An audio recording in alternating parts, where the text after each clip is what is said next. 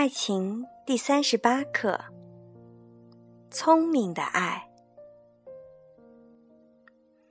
到了第三十八课，这一讲的内容也会三八一些。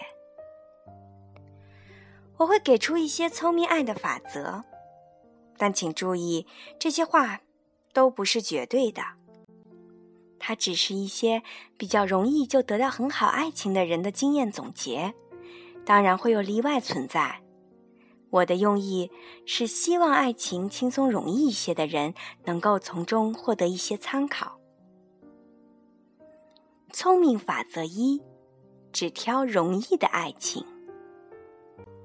爱情和爬山一样，有容易爬的，也有很难爬的。容易爬的山，闲庭信步般就能获得经历远景。千难万险爬上去的山，虽然风光无限，但毕竟只适合少数喜欢挑战且有爬山能力的人。我们大多数人，如果想从爬山中获得快乐，无论是体力还是经验，都更适合爬容易的山。徐志摩是一个很好的例子，他曾经说过：“我这个人，山专挑难的，爱情也专挑难的。”的确，他的爱情轰轰烈烈，却至死也没有能得到他理想的爱情。但好在他是一个笔者，激烈的痛苦给了他感染力十足的文笔。有人和他一样恋爱为了收集痛苦，但这样的爱对于追求幸福爱情结果的人来说，并不是聪明之选。我们在咨询中常发现，很多被恋爱难题卡住的朋友，并不是他们做错了，也不是这种爱情阵势无法可解，而是他们选了一个对他们来说太难的爱情。我们需要清楚自己的实力，懂得自己的需要。你是要一份好的爱情，还是要伤痛杂糅的一场爱情挑战？异地恋。第三者、劈腿、网恋、三角恋，这些爱情并不是不能成功，只是他们有点难。聪明的爱人者不会选择这些可能伤人伤己的方式。那些心里还住着前爱的人，那些还陷在失恋失婚重击中的人，那些一吵架就用烟头烧自己或者满地打滚的人。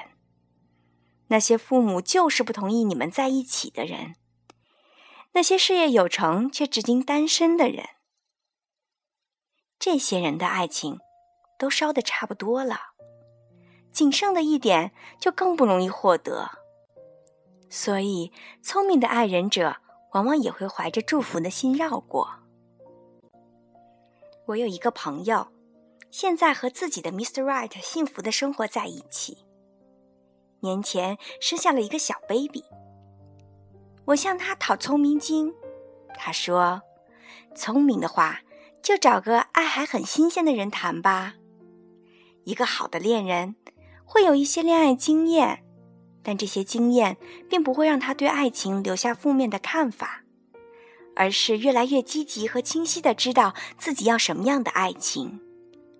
他们心中的爱，和心上的蔬菜一样。”有营养，很新鲜，和这样的人相处容易且舒服，因为他们很容易去爱别人和接受爱。而那些拽着过去不放的，或者只幻想爱情的人，不是过分自恋，就是过分自私。他们的爱老了也蔫儿了，和他们谈爱太难了，浪费时间和精力。千万别抱着拯救者的心态去恋爱。谁也救不了谁，要找一个彼此都有能力自救的人，才有容易的爱情。那些幸福的恋人，往往并不是因为他们深谙爱情的技巧，而是因为他们一开始就选择了一份饱满且自己能够胜任的情感。如果你想聪明的爱，就挑对你容易的吧。聪明法则二。只期待自己和一个人谈恋爱，我们总会期待对方的行为，比如烧一桌子菜等我下班，过马路时站在车来的方向，在哥们儿面前小鸟依人一些，能抱着我入睡，下班后第一个给我打电话。越是期待对方怎么做，就会常常发现对方并不会这样做。聪明的爱不会给对方这样的模板，毕竟你脑子里幻想的卿卿我我，只是你一厢情愿的编剧，对方没义务照做。聪明的爱不会期待对方，只会期待自己。如果你想要一桌子菜，就先做给对方试试。如果你想要下班后的电话，就先打给他。行为的示范比语言的要求更能诱导对方的爱。当他下班后吃了一顿你亲手做的温暖大餐，就会知道，下一次也会给你一样的惊喜。对别人的期待少一些，惊喜就会多一些。期待退却，幽默感才能出现，欣赏与默契才能出现。聪明法则三：先接受看看，实在受不了别死扛。对方的一些缺点可能会随着激情的消退而浮现，你可能会迥然发现一个令你很错愕的事情，比如对方脾气很坏，之前卿卿我我时没有显露，可现在熟了之后，吵架时他竟然会动手。或者他会跟很多男性继续保持交往，虽然他都说只是朋友，但每次接电话的语气都很暧昧。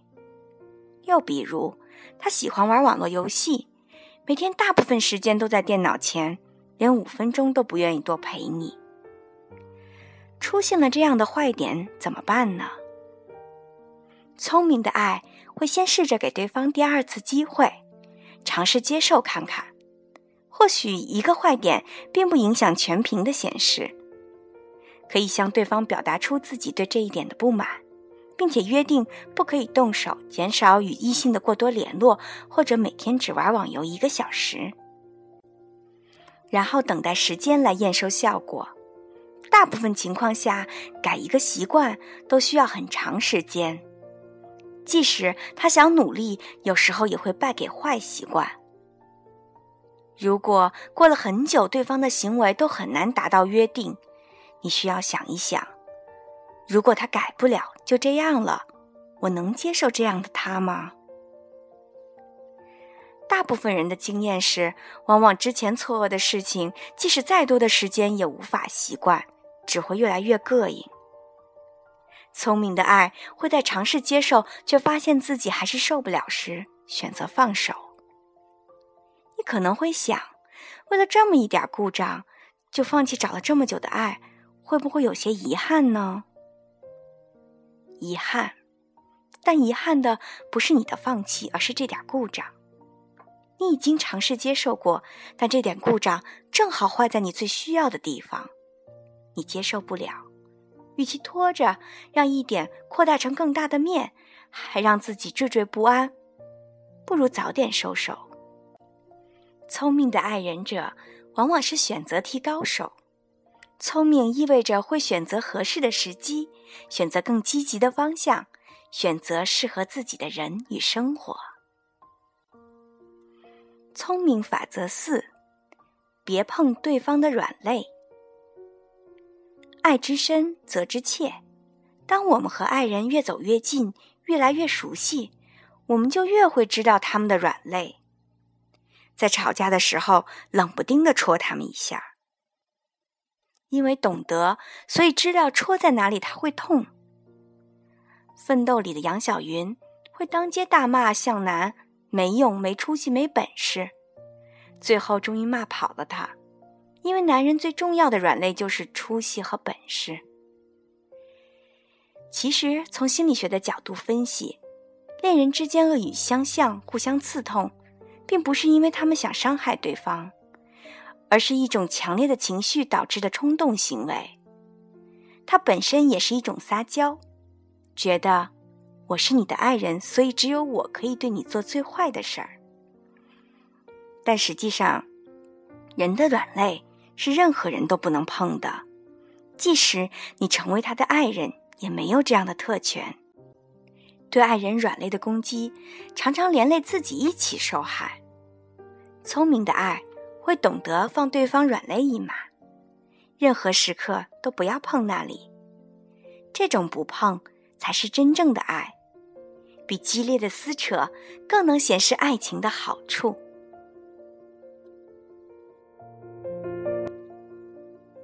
以上四则聪明良方，请根据自己的情况参考。最后还是要强调，心理变成了文字，就会变得绝对化一些。如果当法条一样抠字眼去遵守，反而曲解了他内在的感性。所以，还请大家领会精神，这些准则是一种最理想的状态，但你可以不必做到一百分，六十分的你。依然可以获得聪明的爱。